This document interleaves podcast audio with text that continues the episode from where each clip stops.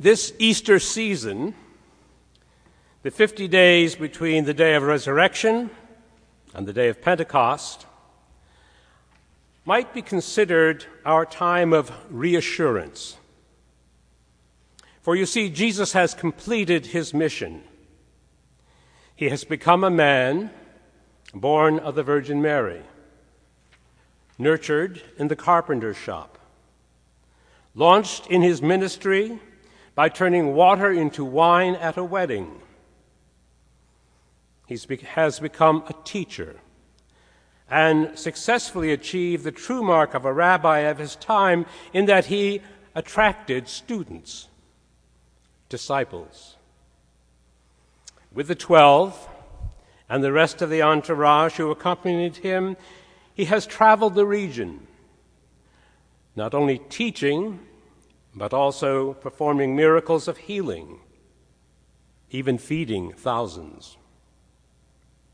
His teachings about the nature of God in general and his own claim to be a son of God has so annoyed the established religion of his day that its leaders have seen fit to have him killed. He has suffered under Pontius Pilate, been crucified, died, and been buried. He has descended through the dead and on the third day, following his crucifixion, he has risen. The Lord has risen. He has risen indeed.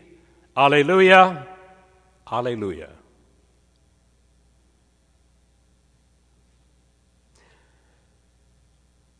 So now what remains to be done? It's time to prepare for departure.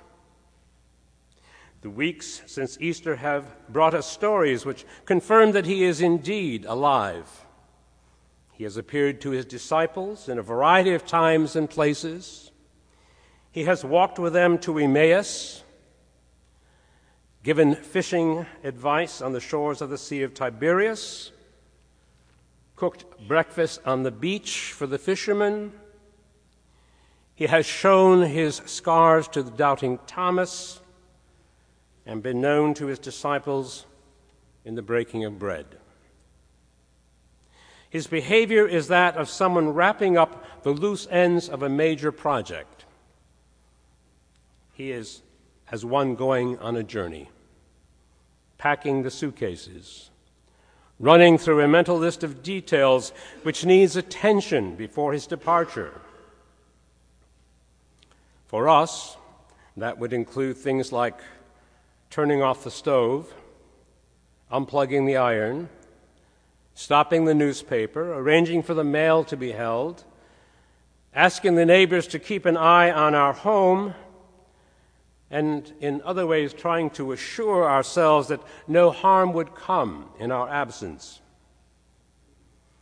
Jesus is doing much the same thing. This season for the disciples and us might be considered a time of confirmation, admonition, assurance, and comfort. The past few weeks have brought us stories which confirm that Jesus is indeed alive. He has reminded us that we will be known as his disciples through our love for one another. Today's readings are of assurance, comfort, and a glimpse of perhaps the hazards and temptations that may come to those who go forth to proclaim the good news in His name. I would like us to consider the risks and the temptations by looking at the ministry of Paul. A few first century travelers set out on a journey they're on fire with the Holy Spirit. Their traveling conditions are tough, funds are tight, and there is a frightening opposition to the group they represent in some of the places that they plan to visit. Despite all this, they set out with conviction and faith. They've mapped out where they will go, retracing the steps that one of them took on a previous journey. and then one night, that one has a vision. Because they believe the vision is calling them to proclaim the good news in a way different than they had initially thought, they immediately change their plans and set off in a new direction. And this is the scene we find in today's reading from the Acts of the Apostles. It's the story of Paul's second missionary journey. On his first journey, Paul traveled with Barnabas to Cyprus and Galatia to proclaim the gospel and establish small Christian communities along the way. On his second missionary journey, the one from which today's story comes, Paul is traveling with Silas. Their plan was to retrace the steps from Paul's first journey, checking to see how those who had become believers on the first journey were doing. By the point of today's reading, Paul and Silas have been more or less successful. They have been able to visit some of the places, unable to visit others. But now they find themselves in Troas, a seaport. And it is there that Paul has a vision. And acting on that vision eventually led to the baptism of Lydia. Paul proclaimed the good news of Jesus Christ, not limiting who was to be reached. In his vision, it was a man of Macedonia who asked Paul to come over and help. However, as the story develops, instead he finds not a man of Macedonia, but a certain woman named Lydia, a worshiper, a believer in God. The Lord opened her heart to listen eagerly to what Paul said. When we look at the whole story of Paul, we see quite plainly that success in God's work may not only result in a change of direction, but also in long, tiring journeys, temple riots, jail terms, shipwrecks, and a hasty departure from towns often just a few steps ahead of persons who seek to do us harm. The simple truth is that when we are faithful and obedient to God's command, the world changes. And sometimes that can be frightening. And so this brings us to the part about assurance. The assurance of this morning's gospel reading, as Jesus tells his disciples of the advocate, the Holy Spirit, that the Father will send to us.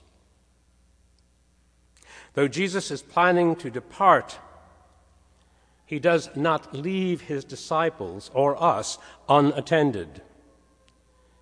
His instructions are clear.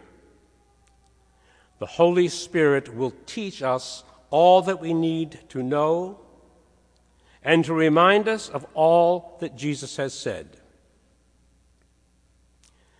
These then are our tasks to learn and remember all that he teaches us.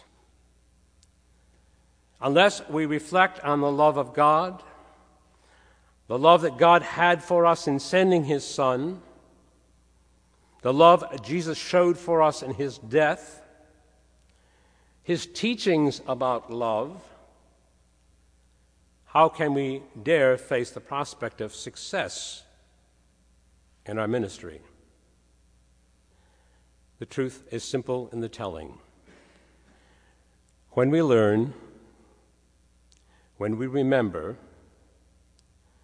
when we live what we have learned and remembered,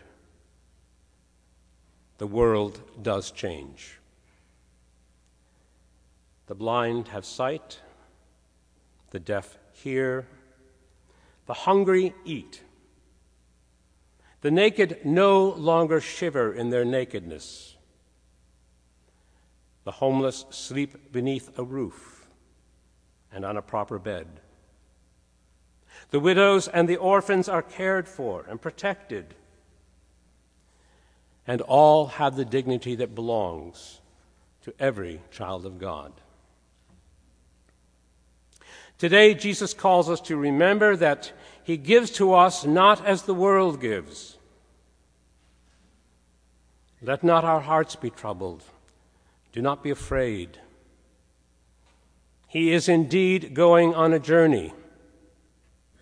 Soon he will return to the Father, but he leaves behind the Holy Spirit. And so it is time for us to prepare for our own journey. Our journey into the world in faith, in hope, expectation, and perhaps fear of success. Knowing that the results may not be what we expect, but that God will be with us forever and ever. Amen.